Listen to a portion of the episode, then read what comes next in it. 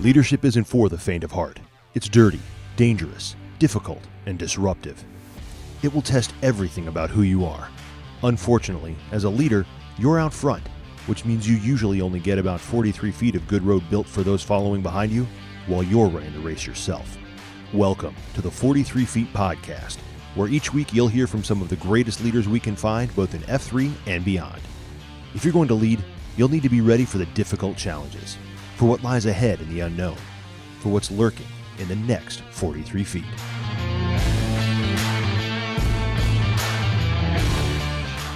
Hello and welcome back to the 43 Feet podcast. Uh, as always, uh, Dark Helmet here with you. Um, my uh, my intention is to teach us leadership and uh, move us the next 43 feet down the path. Uh, I am joined today by, and I already told him this, uh, so hopefully he, he will take it in stride. But uh, uh, a guy who I, I, I admire his work. Um, I'm super excited to meet him. I, I, told him I said I feel like a little bit like a fanboy. Um, you know, kind of a pretty little bit of a celebrity shock um, because it's a guy who I think is doing incredible work out in the world and uh, and so I'm, I'm super excited to speak to because uh, he wrote a book that really um, spoke to me um, and uh, and kind of changed the way that I think about some things. So um, he is uh, he's an author. Obviously, we talked about that because uh, he has a book. Uh, he also is a professor of journalism um, at uh, he'll have to tell me. I think it's UNLV, probably UNLV. Um, yeah, yeah. There you go. Um, and he's I, I, would dare say he's kind of like the Johnny Cash of uh, professors, probably because he's been everywhere, man. Uh, Michael Easter, uh, the author of The Comfort Crisis, joins us today on 43 Feet. Uh, and so, Michael, welcome. Frank, thanks for having me on, man. I'm excited to be here. Yeah, man. I, am again, like I said, I'm, I'm pretty stoked uh, to to have you on. I uh, I didn't mention before we started, like I'm I don't read like paperback very well. Mm-hmm. Um, you know, I kind of fall asleep or I get distracted or whatever. So I'm an audiobook guy, but I thought I thought you did a, a bang up job on the old audiobook. Thank you. Well, as I was saying before, you listen to eight hours of my annoying voice. Now you get another one or two for this. So good on you. That's right. Uh, we have a, a mutual friend um, because F3 obviously uh, works pretty hard um, on this whole male community leadership idea and uh, seeking hard things and stuff like that. We have a mutual friend in Jason McCarthy, who's the CEO of GoRuck. Yeah, great guy. Love that guy. I mean, you know, it's funny, but uh, I think he's a widely misunderstood man as well. Some people think he's a jerk or something like that. I'm like, I, I gotta be honest with you. I think he might be one of the most pure, honest dudes uh, left on the planet. Yeah, he just he gets stuff done. Like one, he yeah. gets things done, and I will tell you that you know when I have good things or bad things happen in my own life and he catches wind of them, I always get a message, you know? Right. And it's like Same. a positive message. Just like, yeah, okay, just because a person doesn't, you know, isn't super smiley and patting your back and, hey, buddy, good to see you. Like, watch their actions, you know? Yeah. And I think that yeah. he's a perfect example of that. Um, great guy. Yeah, and when and you included him in your book, uh, mm-hmm. Comfort Crisis, and uh, and uh, for obvious reasons, once we kind of get into this, I hope guys will see pretty clearly why Jason would be in there because yep. they're on a very similar mission. I think that's the thing about Jason. The thing that I'm getting a sense of from you, and certainly I feel this way about myself uh, uh, as president of F3 Nation, and the things that we're trying to do uh, with our men is uh, we, it, it is men on a mission, uh, yeah, and that mission really is to make better human beings. Yeah, dude. And we need it. It's amazing what you guys are doing. I mean, like, I feel like we're at a very strange point in the world. Um, things are objectively better in so many ways than they were, I mean, even 30 sure. years ago. Right. Yeah, yeah. Technologically, hunger's down. I mean, yeah. I mean, there's so many things that, that have improved. There are more literate people. Um, a lot of diseases are down. But mm-hmm. at the mm-hmm. same time, a lot of things are are worse. So certain diseases are way up. Things like yeah. mental health problems are way up. Uh, there's, I think, a meaning crisis, right? So all the numbers and figures might tell you, like, yeah, things are great, but at the same time, there's something under the surface that I think um, people need to get at and work on, so you can really appreciate all the uh, amazing things that are happening, you know, and savor those. No, I agree. And uh, you, you, said that word, and you, and I believe you say it in the book as well, a meaning crisis. Help yeah. me out there. So, what is meaning? I mean, that's a good question. It's like when you get up every day, are you excited about life? Do you feel like you are working for a higher purpose? Are you able to remain present? Are you grateful? I think it's hard to put a very specific definition on meaning, but mm-hmm. it's like, do you have pep in your step? Are you uh, aware of the world around you? And probably that you have it pretty good in the grand scheme of time and space. You know, it's easy to forget that, isn't it? I mean, we get we and and really your book kind of speaks to this, right? But we get a little uh we get a little comfy we get used to some of the things around us and pretty soon we start forgetting to be grateful for this amazing life. I mean, people ask me all the time. And I, you know, at first I kind of said it, I think just to sort of, you know, because I thought it was pithy and, and genius, you know, right, to say it. And I thought I was being clever. Um, but, you know, people would ask me, hey, man, how you doing? And I would always say uh, my life is an embarrassment of riches. Yeah. You know, um, but if you really think about it, like that's, that's both the blessing and the curse, isn't it? Yeah. So there's this uh, there's this concept I talk about in the book, and it's the dorky name for it. This is what happens when you let scientists name things. is uh, is prevalence induced concept change, and it's this mm. theory by these uh, two psychologists at Harvard. The way you can think about it is problem creep. So uh, they basically did this series of studies uh, where they had people look at 800 different faces. Okay, and the people had to deem if the face was intimidating or mm-hmm. not intimidating. So the people would go through the faces, oh, intimidating, not intimidating, intimidating, not intimidating, whatever. But at the 200th face, this is the catch, they start showing the people fewer and fewer intimidating faces. Okay. So you would think that as they went down the line, they would say not intimidating a lot more, and they would say intimidating a lot more. Yeah. Um, and they did a similar study, and this time it was looking at research proposals and deeming whether they were ethical or unethical. Okay. So similar deal halfway through, we're going to show you fewer unethical ones. And these scenarios, if you think about it, right, they should be black or white. Like a you, face. You would think objectively, this face yes. is either intimidating or it is not. Exactly. The research proposal is unethical yeah. or unethical because we got a moral line in the sand, right? Yeah, right. It should be. Should be. Should be. So what they find though is that it's actually gray. So they found that as people saw fewer and fewer intimidating faces, they started deeming ambiguous faces uh, as being threatening. They started doing the same with the research proposals.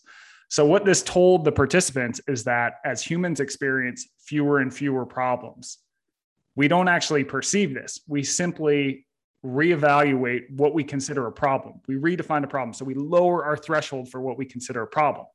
Mm-hmm. So in the end, we end up with the exact same number of problems and things to complain about, except these things become pro- progressively more hollow over time. Okay. So this is effectively, this is the science of first world problems. Yeah. I mean, it, and that's hilarious because we, you know, we've hashtag first world problems. We've been saying that for forever. Yeah. You know, we talk about, oh, the ink ran out of my pen or, oh, my car, you know, whatever, oh, my beautiful air conditioned car. Oh no, you know, mm-hmm. right. I got a flat tire, or whatever. Right. That's a first world problem. If you really get yeah. down to it, right. You have a car it is air conditioned. You are driving to a job where you can work and earn money, you know, pretty easily to yeah. uh, to obtain this money to access uh, very available, you know, calorie rich food that you can eat yes. and you know anytime you want. And you know it's, it's, ridiculous. And it's funny that you say that because and and guys in f3 nation know this i'll share it with you as well but uh, i'm a member of the church of jesus christ latter day saints right? So we have i grew up in uh, utah. Oh See, you so you know is maybe better than anyone. Uh, right you know what, what we're up to here, but uh, you know, sort of this migration west, and and you know, we were building a, a, community and building a faith, and and as we were driven out of different places, and the difficulty and the and the crossing the plains, and you know, building cities out of nothing in the middle of the desert, and all yeah. this kind of stuff, and it was this amazing, you know, galvanizing time. And now I look back, and I and I've told my wife this for years now I said, we are so fat and happy. And, and people are leaving the church and people are, you know, and they're like, eh. And I said, well, it's because we live this horrifyingly unchallenged life. Yes. Okay. So here, here's a great example of that. I mean, it's like how many people, and I'll count my, I'll put myself on this list. How many mm-hmm. people hate flying? Because flying is, it's awful, right? It's like the seats right, are yeah, cramped. I enjoy nothing. Yeah. The plane is too hot. They got these screens that only work half the time. And when they do, they've got awful movies coffee, right. tea, whatever you want. It's going to be terrible. Bathrooms if they're serving it. Yes. Yeah. Okay, so back to what you were saying about the founding of Utah and the people moving across the plains. I have like a great, great, great aunt. Okay. Okay.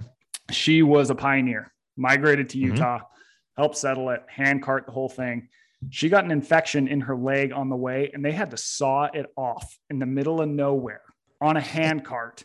And she lived to about In 90. 18, whatever it was. Yes. Right. You know, what did they do? I mean, did they like pour whiskey over? I don't have no idea. Like, how do they? She I don't know. Beat the infection. Who knows? Right. How I did she don't even know. do that? There's Yeah. even, in fact, a statue of her at the University of Southern Utah. Shut Um, up. Yeah. And so like imagine imagine that now. And like it's not if I wanted to go to Missouri now, do the opposite thing and be like, yeah, just jump on that plane. Oh, this is so awful. Meanwhile, my great great aunt is like in this hand cart for three months, Right. you know, right. having to one chop leg. her own leg off. It's just like, Yeah. oh my God. Yeah. And so so Here, this is like this stick. It's not like we have anesthesia, right? Yes, exactly. So effectively, this is the point I'm trying to make about this idea of uh, comfort creep and Yeah. problem creep.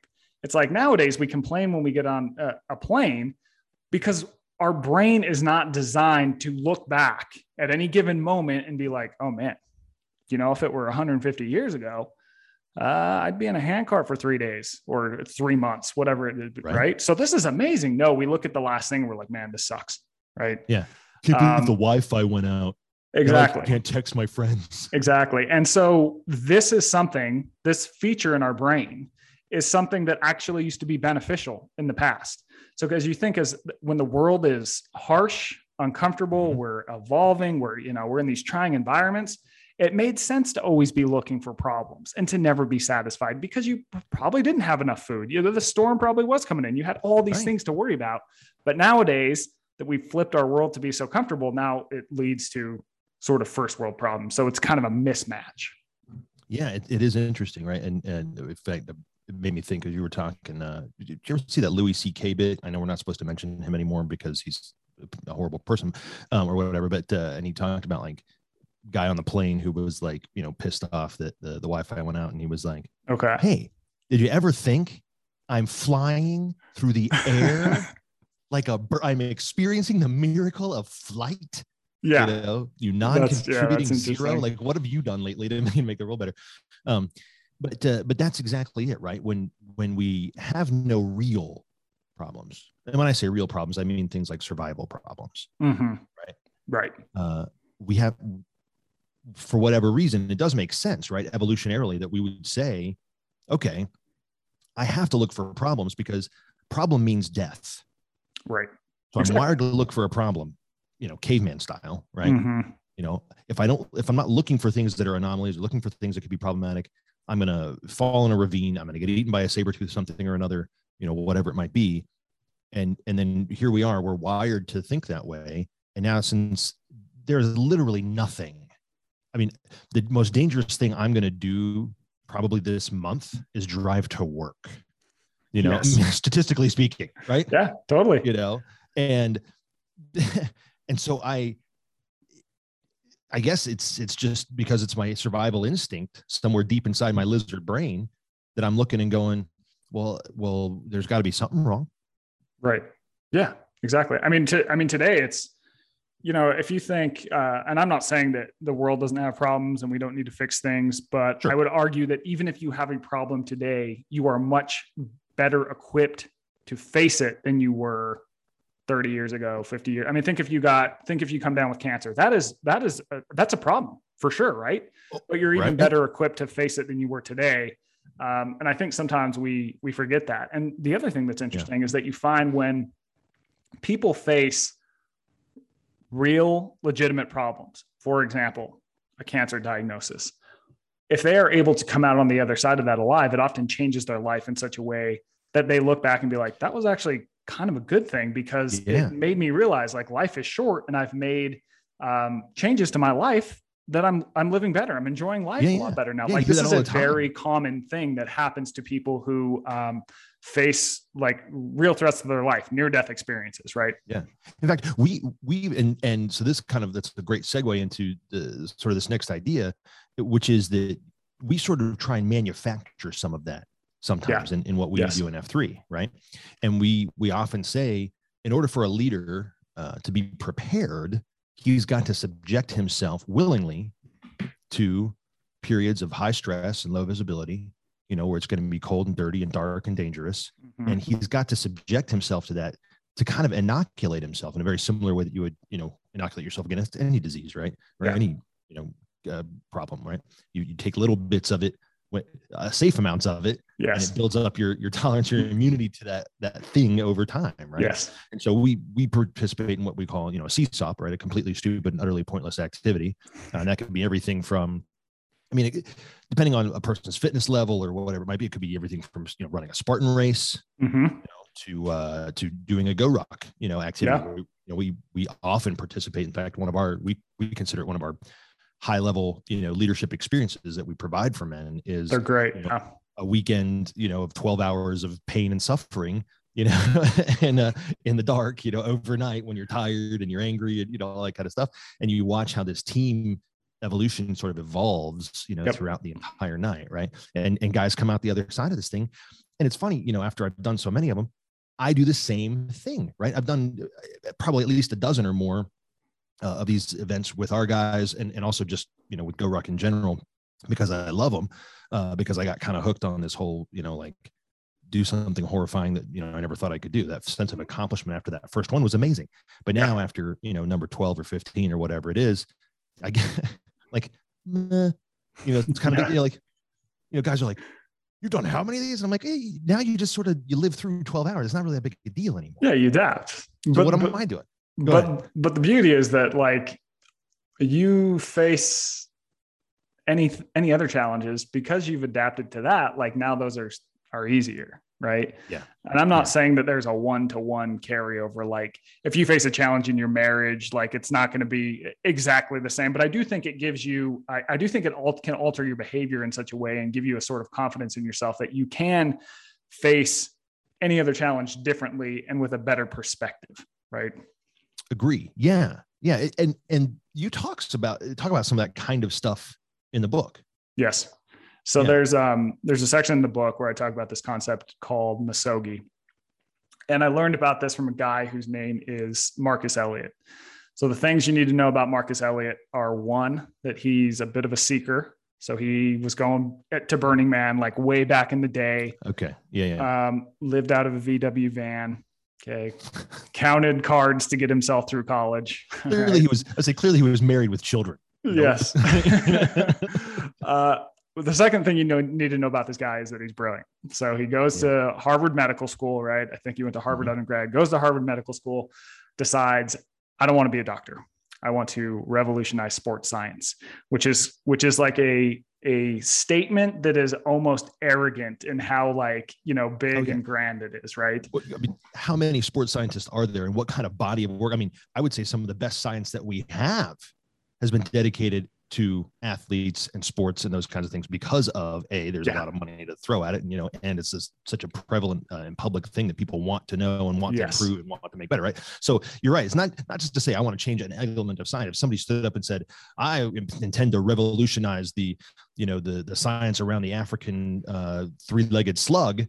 you know be like oh okay, well, maybe okay. you can do it big deal i'm sure two experiments will take care of that we're talking about something with a huge body of work right Correct. Yeah, so this is a very, very bold statement. Yeah. So this is in the early 2000s. And um, I mean, long story short, he ends up doing it. So he's the first guy to really so um, quantify uh, human movement, performance, and injury mm-hmm. risk. So he does this stuff where he he touches all these like reflector things to athletes and he'll have them move through all the movements they would in the game.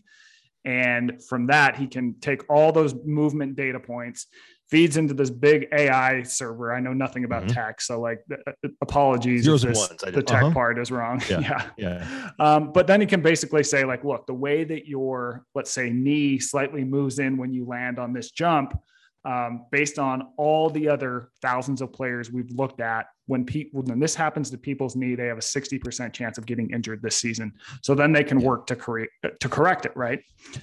So preemptively. Preemptively. Yes. Yeah. So his facility is called P3. He's got one on the West Coast, one on the uh, East Coast. They got contracts with the NBA. Every NBA player recruit moves through there. Um, he's worked with everyone. I mean, just name anyone. Yeah.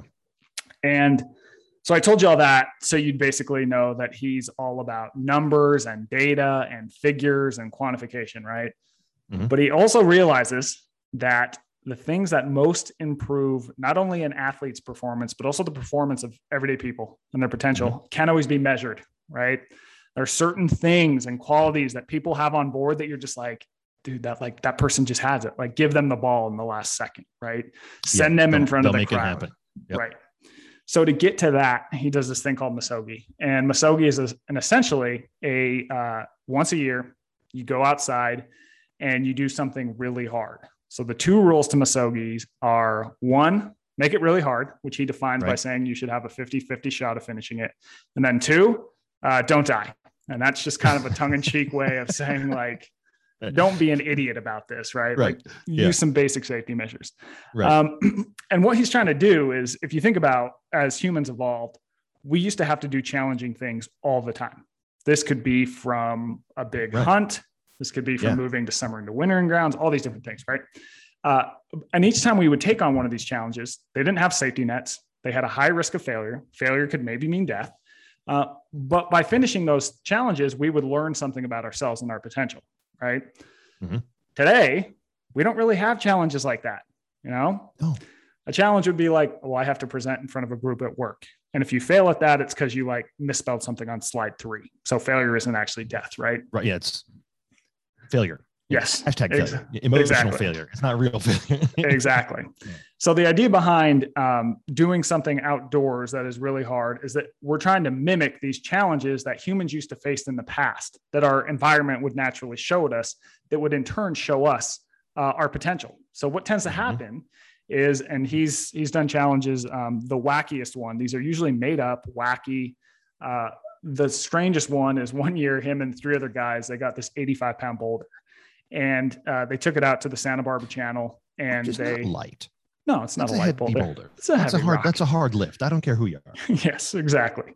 Uh, and they walk it five miles underneath the Santa Barbara Channel. So one guy dives down, picks up here. the boulder, scoops it up, walks it, you know, ten yards, drops it. The next guy goes until they finally have this thing at point B. And the whole way across, you're treading water or carrying the rock. They, yeah, yeah, yeah. Yep, exactly. Yeah. So again, just to kind of give people a visual of saying like, oh, okay, yes, they went down, got back in the boat. No, no, no, no, no, no, no, no, no boat. Yeah. I mean, maybe maybe a safety boat, right? Yeah, they so had a safety boat. Part. Yeah. yeah. They, so that's the don't die part. Yeah. um, but it is interesting that don't die is part of it, not just out of the kind of tongue in cheek, but also that, I mean, however remote it may be, there is there is a risk. There is yeah. a real risk. Yeah, there is happen. a risk. Yeah. yeah it could have. Totally. Um, anyway, go ahead but there's other i mean there's simpler things they've done too right it could be like well here's this peak we can see way in the distance let's see if we can get to the top of it today mm-hmm.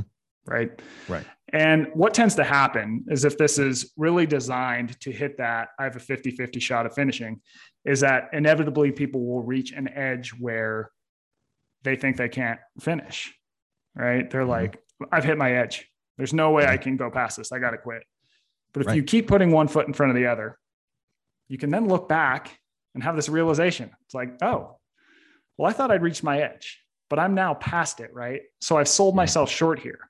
And then that leads to the question, where else in my life am I selling myself short? And that's yes. what we're going for here, right? So this is yeah. a phys- this is a physical task. This is actually like a mental, spiritual, emotional task that is masquerading as something physical. We're trying to incite yeah. a change because then you can ask this question. You can see by being thrust well out of your comfort zone, mm-hmm. it expands and you realize that you were capable yeah. of more than you thought possible. And so I think that what happens in, in modern life is even when we take on challenges, we'll often train for them for like six months, right? So we right. don't go into it being like, I don't know if I'm going to finish this marathon. What happens yeah, is we go a pretty good idea. Yeah, you're going to finish. Go, yeah, you may not beat your PR, but that's what that's it. It's not. It. it becomes I don't know if I'm going to finish this in three hours or whatever the goal is, right? Um, but by not by sort of dancing on that real edge of failure and not being able to fix something, I mean, I think things really start moving for people. Mm-hmm. And um, he's had a lot of athletes do it who are just totally studs in different games, and you know, it moves the dial. Mm-hmm. It's crazy. Um, so, and you talk a little bit about this, if I'm remembering correctly. Like something changes though physiologically in your brain when you overcome this thing there's there's something that that shifts yes well i think when you look at all the research on um, how the brain impacts exercise i mean mm-hmm. when you feel tired during exercise that is more or less thought of by scientists as a protective emotion more than anything. So you look at studies on how much uh, effort people put forth, how much muscle they use if they're doing a workout. Um, it's well below what they're capable of. I mean, people will yeah. use only like 50% of their muscle capacity. And the reason for that is um, as we evolved in the past, it's like your body didn't want you to go so hard that you hurt yourself or damage yourself. Because if you did that, you know, it would that be bad. Go eat you. Yeah, yes, exactly. Uh, but nowadays it can it can kind of hold us back, right? So I think what happens is like your brain starts to tell you like, no, you're done, you're done, man. You got to shut this thing down. But the reality is, is you have way more in the tank than you thought that you did. So if you yeah. can go past that, it's like you realize you have a bigger tank. And once you right. realize that, all of a sudden, it's like think of Roger Roger Bannister, right? It's like for uh, millions of years, no one could run a mile in four minutes. Right.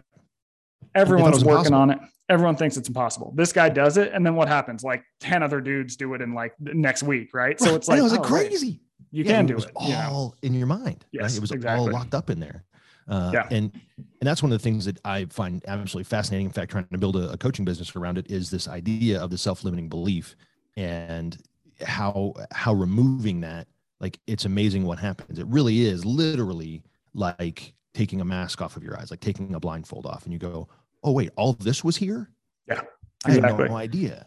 You know? And and you can talk about that all you want, but I think it's one of those things where you have to experience it, right? Yeah. It's like the person yeah. has to be thrust into it. So, like, if you just go, Yeah, I got a self limiting belief, like, I shouldn't be afraid of XYZ, I'm more capable than I thought possible. Um, that's not gonna that's not gonna move the dial for you in normal life. You have to actually go out and show yourself that. Yeah, yeah. I would be really interested to see at some point in the future, uh, if it doesn't already exist, some research around that idea of you know what does happen when it moves from what we would call head knowledge, you know, mm-hmm. intellectual down to heart knowledge.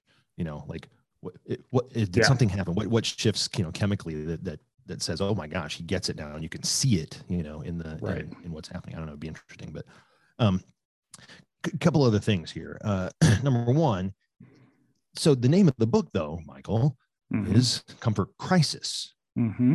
So, I mean, all this sounds wonderful.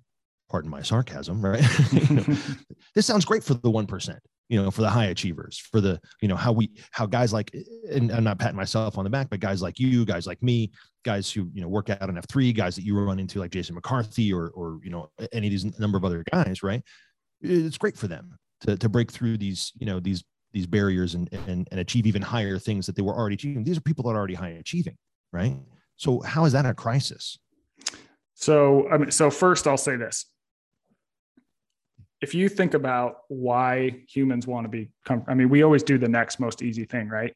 Sure. That's because we involved in harsh, uncomfortable, trying landscapes where doing the next most comfortable thing always made sense, helped us survive, right? right. So you don't want to move more than you have to because calories are at a premium. If you yeah. have the opportunity to eat a lot of food, eat it because the lean times are inevitably coming, right? Three days you, from now, you're going to have nothing for a while. Exactly. You don't want to be too cold. You don't want to be too hot. You want to avoid any and all risk of any type. But especially starting around the Industrial Revolution, the world started to flip, where all of a sudden now it's become too comfortable. So think of the mm-hmm. things that most impact your daily experience and life. They've all been invented in the last hundred years. Okay, you wake up in a soft yeah. bed. Your temp, you have a temperature controlled home you don't have to work for your food. There was an excess of food. You do not have to move at all in a day, really. I mean, you could take like I don't even have to worry steps. about vermin. Yes. I have people come and take care of that. You know, they, they spray things and the bugs and the, the race, you know, the mice and the rodents and all go away. Exactly. Yeah. And I mean, even in the past, we had to um, face times of boredom. And those often told us to go do something else with our time. Nowadays, it's like I just pull on my cell phone, right? Right. Um, so when we talk about like yes, this is a this is a problem among the groups you just talked about, but I would argue that it is a problem uh, that a lot of the country as a whole now faces. So think about most of the problems that we now face as a society. What are our biggest things? Um, overweight and obesity issues oh, yeah. are huge. More than 70% of the country is either, either overweight or obese. That mm-hmm. is largely due from the fact that people do not want to move and there is plenty of comfort food to quell your yeah. whatever you're bored, oh, your you know, emotions you, or whatever. Yeah, your kids, your kids open to look. And I, I, as a guy who is, uh, I, I say it all the time. I, am I'm, I'm a, uh, a meso or a, um, an, was endomorph, endomorph. You know, yeah. so I'm gonna I'm gonna get fat just just looking Yeah. at food. It's just a thing, right? So I have to be real careful, right? But I eat my feelings. You know. I do when I get mad or upset or sad or whatever. I'm like, "Mm, Twinkie will help. You know, and uh, Totally. we don't you Twinkie. You know, you know, and uh, and and but it's it's almost comical how like even my kids. I got three daughters. You know, they'll they'll open the pantry, open the fridge, and be like, "There's nothing to eat." Yeah, like, exactly. This is like this is like a month's worth of bounty for you know some parts of the world. You know, Oh yeah, we all eat like like kings did, even like Oh, yeah. 200 years ago. we throw away more Yeah. than Yeah, some we people throw away about a in- third of food gets thrown away. In Um, fact, uh, what and I don't know the number, but some crazy number like that gets thrown away before we even see it Yeah, probably. because it was ugly or it was you know it didn't Right. look right or oh this tomato's not red enough and you know they throw it like it's gone. Yeah, yeah, exactly. Yeah. Um, you look at statistics on how much people move. So, uh, 98% of people, when faced with either escalator or stairs, will take the escalator. Only 2% will take the stairs, right? So, this factors into our crazy rates of like heart disease and all these other Yeah. metabolic diseases. Uh, we spend 95% of our time indoors because uh, indoors is more predictable. It's more comfortable. Sure. I don't have to worry about being too cold or too hot, or maybe there's an animal or, you know, Right. anything like that. Yeah. Uh, we spend more than 12 hours a day engaged with digital media, right? We didn't have any of that in our life even 100 years ago. And now we it's should- more or less become our lives. Right. It should only be an hour a day and it should be this podcast. And that's really all you need. Yes, But- exactly. Okay. No. But, but, but to that point, right? Here we are trying to, you know, uh, tell people, hey, you shouldn't be doing this on the medium to tell anyway. Yeah, exactly. Yeah. And so, you know, and it's funny because people will be like, well, you're mostly talking about a problem that only exists for people in the United States. And, you know, when I, when that criticism first came out, I was, I thought, yeah, that, that could very well be. Dude, since this book has come out, I have had people from every single continent from all different types of economic backgrounds. So long Yeah. as they have a connection to the internet, people have messaged Uh-huh. me to say, like, oh man, like, yeah, you're totally spot on This with this so true. argument because the reality is, is that all these comforts are creeping everywhere throughout the world now you know and like yes i am not saying that every single person in the world is abundantly comfortable uh, but i am saying that probably at this point most people are and it is only increasing in comfort over time That's what I was saying. Even those people that we would we would look at and say, "Gosh, that must be horrifyingly uncomfortable," are by ratio or by proportion are more comfortable than they than they were. yes You know, ten years ago, twenty years ago, fifty years ago. exactly are they are they uncomfortable compared to the grand scheme of time and space i would argue probably not Yeah, It's all exactly. relative. Yeah, yeah, in proportion. Yeah, exactly, exactly. So, so I so the answer then obviously is go and live uh, on the land with nothing but a pocket knife and a granola bar and and and carve out a life. not right? even the That's granola bar no, don't forget the granola bar. Half a granola. No, not even a half a granola. Right. Kill your So- own food. Do your own thing, and somehow then we'll solve all the problems in the world. So I am arguing that, uh, although that would be that would probably be pretty rad. Some people would enjoy that. Um, Bro, no, I am arguing. People talk about an is- overpopulation problem. That would solve some things. Yes, it would. I'm arguing that we just need to insert some fundamental discomforts back into our life. I am not suggesting that we go back to the Stone Age or anything like that, but Sure. I do think that we have tipped so far. Uh, the balance has tipped so far in favor of comfort, and we're suffering Yeah. for it. That we just need to find ways to insert discomfort back into our life in a variety of ways, and I think it can um, solve a lot of the issues that we now face. because we we are uh, to your point the obesity would be bad enough but it's all the comorbidity that comes with the obesity Right. that's really killing us right i mean it's Yeah, all these other exactly. things that come with it And that, I mean, that's, uh, I was talking to a guy yesterday whose name is uh, Mike Roussell. He's a really awesome uh, nutritionist. And, you know, we were talking about how that 70% figure is all pre COVID. Uh, That's going to be, I mean, it's totally just the data will catch up. I mean, that's got to be, I wouldn't be shocked if it was like 80% now after COVID. His dad is a, Which the is greatest story terrifying. yeah, his dad is a tailor, uh, has been his entire life. The dude has never been more busy in his entire life because so many people outgrew their clothes during the pandemic. Yeah, you know that, crazy. wow i guess i'm in the wrong business um but that's interesting you know i never that's one that i i truly would never have thought of uh you know a boom right? In the tailoring business, because it's like I guess I can't get my fat self back in my suit. I better let this out another Yeah, inch. get a new whatever suit. it is. Wow. Yeah. No, right. Yeah. Exactly. Hmm. That is that is very interesting. Um, so yes, introduce a little hardship, introduce a little chaos, introduce a little difficulty, introduce something hard for yourself, and maybe not everybody's ready to go and do a full, uh, full-on crazy Misogi type uh, adventure. Although to be fair, you you even mentioned it, right? It doesn't have to be carry a water across the English Channel or carry a rock under underwater, you know, uh, under you know, crossing the channel, but but something, Yeah. right? Well, Something of- at some level where there's a Yeah. fifty percent chance of failure. Think you, of- that might be running a five k. That's why anyone can do it. Because Mhm. my 50% is different than your 50%, is different than your 50%, and on and on and on, right? So here's an example. Uh, my mom is in her 70s. Hmm. She read about this concept in the book. She takes her dog on a walk like every day. This mount, she lives in Utah. So it's this trail that I think is a total of six miles. She only ever does Uh-huh. Where three. where in Utah? If you uh, northern Utah, Bountiful asking. area. Okay, like okay, bountiful. Okay, Yep. Yeah. So Good mountains, lots of plenty to do there. Yeah, exactly. Yeah. So she, she only does three miles because she can't do six, right? Can't do six. Sure. She reads about the book. She goes, you know what? I'm going to try six today. And she goes for it. She's like, I had all these moments where I had to stop, catch my breath, all the stuff, but I did the full six. And Mhm. what did she end up doing when she gets home? She realizes, oh, I'm actually more capable physically than I thought I was. So she ends up booking this trip that she had put off because she didn't think that she could do all the walking that it required. It was with like some tour. So that's, I mean, that's what we're getting at, right? Like for her, it was doing the six miles. Yeah. For you, it might be, man, I've only run, you know, five miles is the longest I've ever run in my life. Well, Sure. do you think you could do seven? If you're like, man, probably do seven. Well, what about like 10? You're like, Yeah. ooh, I don't know about 10. Well, go try 10. Like, what's the I worst that's going to happen? You're not going to die. Well, and it's funny because that's exactly the concept, you know, that, that we, we look at. And, and so the first time, and, I, and I'll just share this uh, now that we're friends, I can share my side too, right?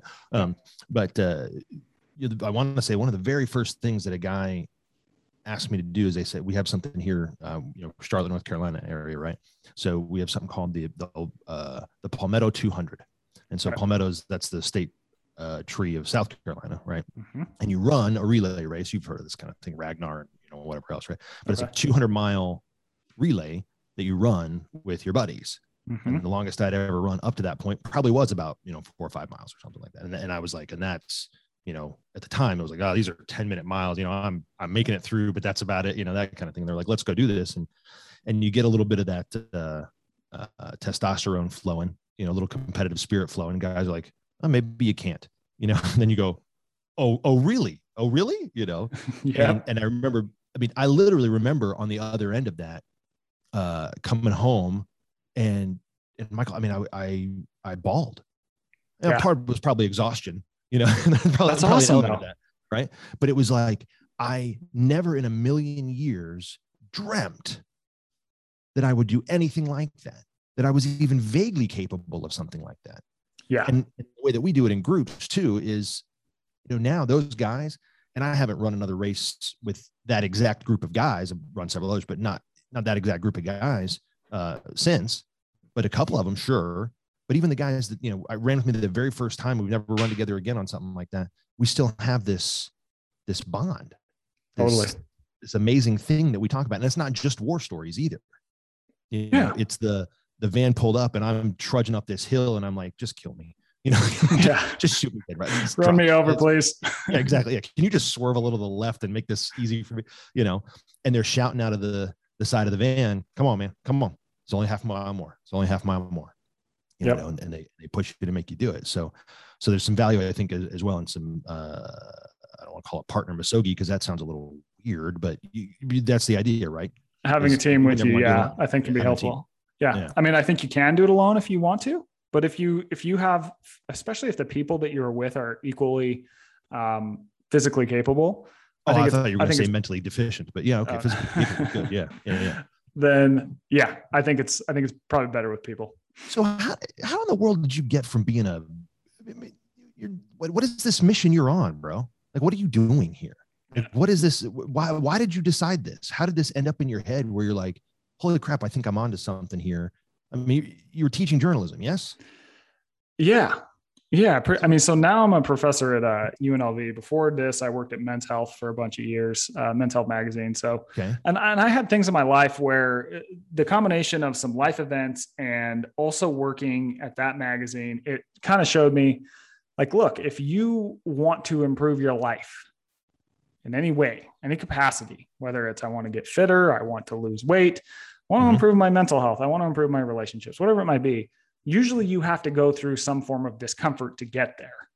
Right. So exercise would be the classic example. If you sure. want to get fit, you're going to have to exercise. Exercising is right. hard, right? It's terrible. Yeah. And then um, I meet this dude whose name is uh, Donnie Vincent. And he's this backcountry bow hunter and filmmaker. And I get commissioned by Men's Health to do a story on this guy. And this is, I had moved to uh, Nevada to teach and to be a professor at UNLV. Mm-hmm. And we end up uh, going hunting in the backcountry for like five days, which is he was up there for a lot longer, but I could, you know, I can only carve out five days. Right. And it was interesting because I'd been thinking about this idea of the benefits of discomfort, but in going into the wild so far off the grid, it was like an introduction to all these different forms of discomfort that I hadn't even thought about. Right. It's like I'm freezing yeah. cold the entire time hunting is actually very boring if you've never hunted. It's like a lot of like kind of waiting you know? Yeah yeah uh, my cell phone didn't work. Uh-huh. uh, we did you only bring in so much food because like who wants to carry a ton of food? Yeah you could be carrying a lot of extra for no reason. Yeah so i'm starving yeah. for five days. Um, to get water we had to hike down to this stream and hike it way back up and and on and on and on with these different discomforts. And you know it occurred to me like oh this is the kind of stuff that people faced every single day in our past. And so when I get home though, it's like, man, I feel so much like better. Like I just felt better in mm-hmm. every way, you know? Mm-hmm. And I wanted to get to the bottom of that. Like what was it about discomfort that seemed to move the dial for me? And about a year after that story came out, Donnie calls me up uh, and he goes, do you want to come up to the Arctic with me for more than a month? I'm going to be up there. And before I can say no, no habla inglés. before I can even say anything, say no, he goes in on this sales pitch, you know, uh-huh. and he's a great storyteller. He's like, dude, it's going to be the most amazing, epic thing a human could ever do. We're going to time it to the great caribou migration. There's going to be thousands of animals now, coming off. The had hills. he done something like this before? Oh, he, yeah, dude. Like, he does it all the time, right? Oh, all the time. This is his job. He goes up into the craziest remote yeah. places ever for months. Yeah. And so then he's like, there's going to be grizzly bears and we're going to see wolves and we're going to like cross glacial rivers. We're going to face whiteout storms. And, you know, I'm in Las Vegas at the time and I'm like sitting on my couch and in my air conditioning and I'm like picturing myself like the character in a Jack London novel, right? I'm like, yeah, man, that's me. That's me, you know. So is, is it just me or is the wind blowing my hair in a perfect direction? That's, exactly yeah. it. yeah. So I say yes, and I start uh-huh. training, and I sign on, and I buy all this outdoor gear and stuff, and I'm getting ready. And then uh, a couple months before we were all set to leave, I meet up with him, and we're going over stuff, you know. And he's like, "Now you realize this is going to be more dangerous and extreme than the than the Nevada trip, right?" And I'm like, "Yeah." I'm like, "How much more?" Come and on. he, I'm he Jack goes, London. Have we not talked about this? I'm clearly prepared. yes, exactly. Yeah. And he goes, 20 times. And I go, oh, 20 times? Yeah, I could do that. I thought you were going to say 50. And he looks at me, he goes, well, you know, it could be 50, could be 70, it could be 90, yeah. actually. Yeah. but I'd signed on, right? Yeah. And I found he was totally right about the 90 figure. So we spent more yeah. than a month up there. So in the book, um, I chronicle that time in the Arctic. And as yeah. I faced these different fundamental discomforts that I faced up there, for example, the idea of misogi, the idea of boredom, what extended time in nature does to the brain, uh, how we've lost hunger in our lives and what that does for us, uh, even facing the life cycle, all these things I sort of then um, weave out of that main narrative and talk about you know a bunch of travels i did and ex- experts i talked to in that uh, around that specific discomfort and why it's now important for us uh, and how you can weave it back into your life. It's remarkable. Uh, it really is uh, and i and the and for guys who haven't read the book uh, and uh, subsequently will now that they've heard the podcast, um, they uh, the the kind of that the thread of the narrative throughout the whole book is this is this trip. Yeah. Right. Yeah. And, and being out there and all the different things that you that you face and, and discuss uh, about that. And I, I love, I mean, I, I really loved reading some of the characterizations of how you felt and what you were dealing with up there because I was like, yeah, I think if I was there, that's exactly uh, how I think I'd probably feel about things, you know. And, you know, and it's like I'm Yeah. a reasonably fit guy. I'm a reason, you know, like I've done some hard stuff, and you know, but reading that made me kind of go, "That's that's for real." Like that's that was pretty. um That was a little next level. Yeah. Yeah, we had some for real moments. And Yeah. it's um, you know what it taught me though is like I I was doing a podcast. This was like over the summer, and it was with this guy who um who's been successful. I mean, about as successful as a human could ever be. Mhm. And um, I mean, he now has enough resources that he could pretty much do whatever the hell he wants. And he, when we sat down and we're talking, he's like, dude, I could never do 30 or like a month in the Arctic like you do. I, I could just never do that. I'm like, dude, You're like, yes, you're full of it. Like right. the only reason you say that is because you had the you were lucky enough to be born in 1979 or 85, Right, whatever you're yeah. born. Yeah. And were you born like two, three hundred years ago? That would be everyday life, right? So we don't you would have done it. Exactly. So we here we are thinking like, oh, I can never sleep outside for like two nights. Like, yeah, screw that. It's like it's just because you were born at a certain time and your brain is adapted to that. No, you are capable of doing way more than you ever imagined. Yeah. It's just that our environments never show us that anymore. So we have to reinsert this kind of stuff back into our life to get those benefits, right? It's kind of like like what you guys are doing. It's like the world doesn't force people to hang out anymore like we used to. We used to have to be in a tribe and all work together to Right. survive. It's like now there's people in there's an entire class of people in Japan who never leave their rooms for like years at a time and they can survive. You just need a bathroom, you need delivery food, you need delivery medicine. And you, Yeah. They don't even see Yeah. another human being. exactly. Yeah. Exactly. Oh, I, and I want to say, did you tweet an article about that or something? I think you might have. Uh, it's part of it. I mentioned it in the book. oh, do you? Okay. I, I was yeah, I think that they're sounds so called, like- familiar, but yeah. I'm gonna mess up the the um how you say it, but I think they're called the Hikikimori or something like that. And it's people okay. who Yeah. just yeah. who spend I think what it was never after I read home. about that, I I uh, I think I looked it up and read some stuff about it, and it's Yeah. it's terrifying. They live in like a little room, you know, and all And everything that they need is and there. And we're talking like tens and tens of thousands of people. It's not like a couple weird dudes. It's like a phenomenon there, you know? But here we are, and I'm not trying to to knock on any particular company or anything like that. Everybody has a right to make money, and they do it any way they can. If consumers buy it, that's their deal, right? But but we look at some of the things that I see advertised a lot, and um, we're we're putting things over our eyes and making a virtual world that we don't actually have to live in.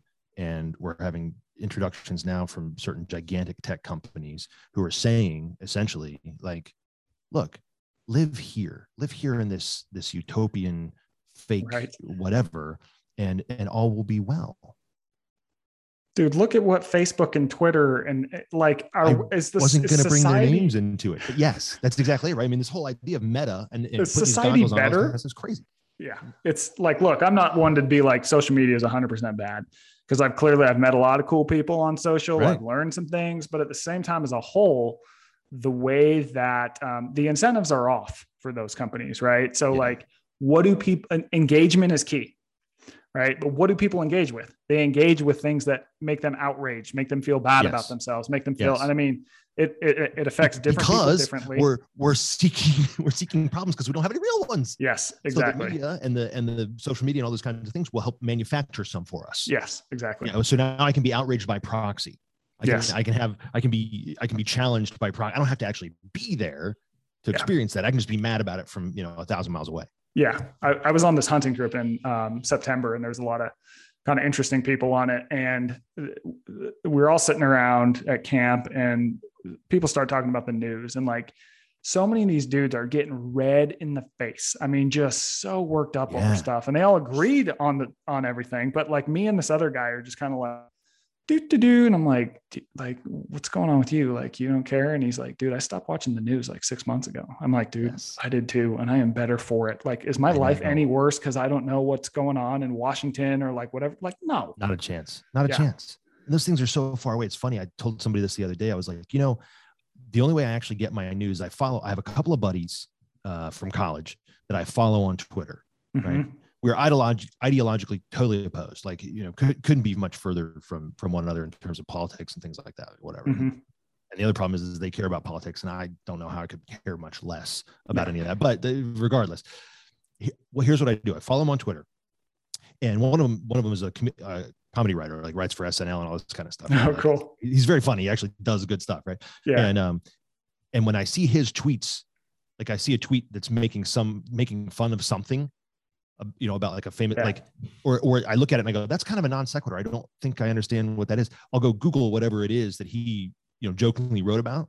Then I go, oh, okay, now I know what the news is. You know, that's how I get my go. news now. You know, there you go. I'm like, oh, if it was if it was bad enough that he wrote a joke about it, I'll, I'll go read what that is. Oh, okay, that's go. interesting, and then I move on. Right? If it's, like it. and it's, but that's but you're right because uh, I'm outraged now uh, about very very little.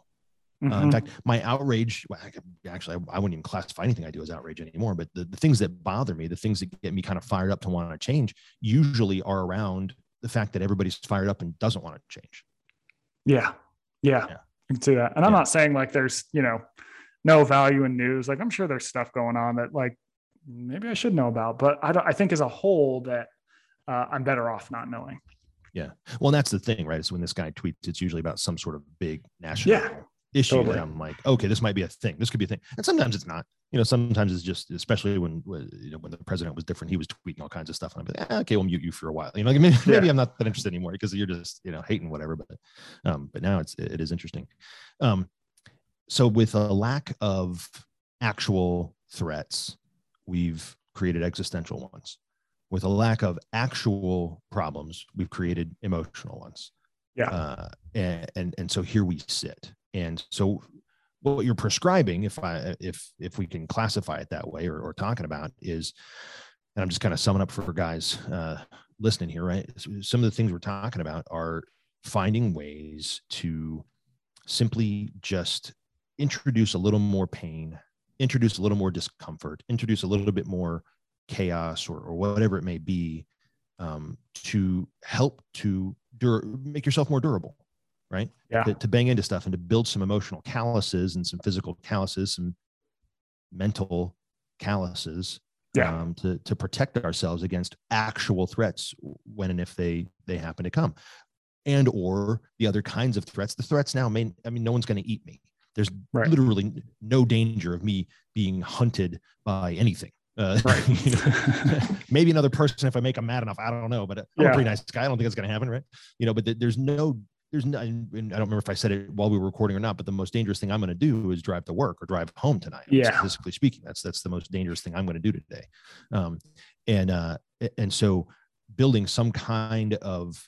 regimen for it and so for us in f3 it's a lot of uh and that's part of why our workouts are one of our third core principles that uh, workouts are outdoors rain or shine heat or cold period end of Yeah. story if you go inside it's not an f3 workout we don't it doesn't count right awesome. and so, guys in the South, it's easy for us to say, "Oh yeah, it's so cold. It's like 40 out here," you know. Yeah. But the guys in Minneapolis are like, you know what we did for our workout today is we grabbed snow shovels and we ran from one end of the parking deck to the other on the top and pushed, you know, two feet of snow That's rad. for as long as we could. You know, like that's Yeah. what they do. you know, in gloves and boots and all this kind of stuff. And they're like, but we have to do it because this is it's outdoors. That's what we do There you go. um, and, and so you know the the difficulty may look a little bit different to everybody but that's part of why we introduce this difficulty and and and and you know discomfort into everything that we do. Yeah. um, so at the end of the book uh, there's a significance to if i if i say 81.2 years. Yeah. what- talk to me about so yeah so as part of the book i uh, i traveled to iceland Mhm. and iceland's an interesting country because uh, its men live longer than any men on earth. You look at any longevity ranking they consistently uh, rank at the top overall. And there's an interesting reason for this. So about i think it was 15ish thousand years ago uh, iceland was totally unpopulated. It is inhospitable right it is Yeah. a flat country that is hit by like rain and snow and sleet most days of the year just a tough place to live nothing really grows there Mhm. so there's this group of Norwegian Vikings, and they're like disaffected. There's this new king. They're like, screw this guy. We're from the north. We're, we're leaving here. We're out of here, Right. right. So being Vikings, they they get on their ships and they swing by uh, the UK, Ireland, and they're Vikings. So they kidnap a bunch of women and they get on their boats you don't say yes. they do what Vikings do, right? yes. Uh, and they land in Iceland. There's no one there, right? Because it's a terrible place to live. Yeah. And uh, what ends up happening is that they slowly populate the island, but it's like mm-hmm. a slow, like as the rest of the world's population is growing, Iceland's population didn't grow at all. And that's because it is a terribly harsh place to live, right? Terrible weather. There's not much food to eat. They basically had to live off like the animals they brought, sheep and, mm. and goats and things like that. And um, at one point, they had the highest infant mortality rate ever recorded because it's so harsh. But what researchers think um, is that because the landscape was so uncomfortable, so harsh, it essentially culled the herd. And the people who were the toughest survived. And those genes have been passed on over time. And now it results in a population that tends to be healthier uh, and live longer as a whole than others. And, you know, a lot of people will push back and be like, well, maybe they eat different. It's like they eat less vegetables and they eat way more calories than a lot of other European nations. Well, what about physical activity? They're not any more active than anyone else. Well, what about their healthcare system? Ranks in the middle of the pack. Mm-hmm. This is one of the only ways that you can explain this. It's obviously a working mm-hmm. theory, but it's like it makes sense. And and it's because then that the the difficulty yeah. of living there has somehow if I'm going to say evolved, but I guess naturally selected or you know whatever you want to say there, but has has become part of the DNA. Yeah. Of, yeah.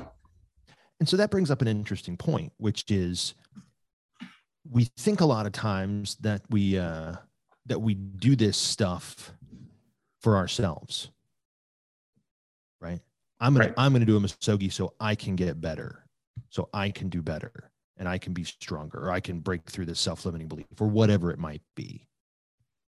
And by doing that, I go, oh, okay. Now, see, I'm I, again, like I was saying before, like, ah, I will achieve more as a high achiever. I will now achieve more, right? But the, the Iceland story struck me because it was almost like, you know, the patterns of behavior that I have now, I'm going to pass on if I'm if I'm doing it right now I have three kids. I don't, I don't, if I remember correctly, you have uh, two dogs, right? Yes. Um, right. So I don't know how many positive behaviors you're going to pass on to your dogs. I don't know. Uh, maybe some, but, uh, but, but even so, you did it and you've passed it on by writing this book. Mm-hmm. Right. Yeah. If, go ahead. And I was going to say, I mean, I think too, at a personal level, when you go, if, if you can do things in your life that impact um, how you carry yourself, that de-stress you, that give you more gratitude, that's going to affect your every interaction throughout the day, right? And who mm-hmm. do you interact with most? You interact with your family. So it trickles down to where all of a sudden you're uh, a better husband, you're a better father, you're a better person to work with. Um, I mean, for me, when I got back from Alaska, it was like I was just better across the board. Of course, I was fitter, I was healthier, it was all these things. Sure. But just I was asshole. Not that I was an asshole before, but I was like even less. It's like I just nothing rattled me. It was just like, Isn't oh, that yeah, funny? We'll get this done. Because like I was a decent guy. It wasn't like I was running around like a raging, you know, jerk and yelling at everybody all the time. Like you were a good guy. Yeah. But somehow even that, the comparison coming back, you go, wow, I, yeah. it's a whole new level of of. And the only word I've ever used that that satisfies me in any ways is a centeredness. Yeah, totally. That's a good word for it. Yeah, yeah. Um, and so that's the legacy i guess that, that we're looking to leave right uh, i hopefully will develop these habits and these you know and, and then pa- pass them on to my kids pass them on to the, the men and the, the women that i work with uh, yeah. the guys that i coach the the guys that i bump into and go hey man you okay and uh, and say, why don't we grab coffee or whatever it is, and and uh, or in my case, not coffee, um, and uh, you know, and say, hey, let's talk through that. Hey, maybe maybe what you need to do is is step outside this this you know little world that you've created for yourself you know where nothing right. goes wrong and now you're looking for problems like let's go find some real problems to solve. Yeah. let's go find some some demons and and uh you know or big hairy animals to fight metaphorically speaking. Yeah. And then that trickles on to the people that that changes his day and his behavior and that trickles on to the people he interacts with and on down the line right? Yeah. Michael easter uh, author of the comfort crisis uh, unlv professor if you want to go take a class what do i take any journalism class with my name on it. Aha, there we go. yourself. right. Um, but uh, man, I I can't thank you enough for being here today with us uh, on the on the 43 feet, but also, uh, brother, I, I am grateful for what you're doing in the world. Uh, I think I think what you hit on is something important, um, yeah. and uh, and it's something that I intend to to take myself. You affected me, uh, and I intend to take that and move it to as many men as I know how to, to move it to so that they can do the same thing in their lives and, and pass that on for generations and generations so that maybe, just maybe, somewhere down the line, we, um, we live a more uh, fulfilled and more loving life uh, for those around us. Yeah. Amen. Well, likewise, I love what you guys are doing and it was awesome to chat. Um, keep it up. This is, uh, you know, this is how you make change. Yeah, man. Thank you, brother. I appreciate it very much. And now uh, we're going to go ahead and end the podcast. And uh, I'm going to talk to Michael about how he's going to be the uh, initial plant of F3 uh, Las Vegas. We'll see you next week.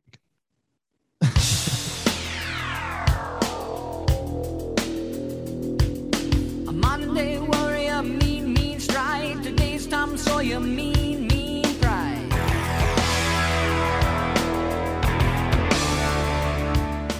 Thanks for listening to the 43 Feet podcast. If you like what you heard on the show, or if it's helped you in some way, we'd ask you to rate us, write a review, and share us with your friends and networks. It really does help others to find us.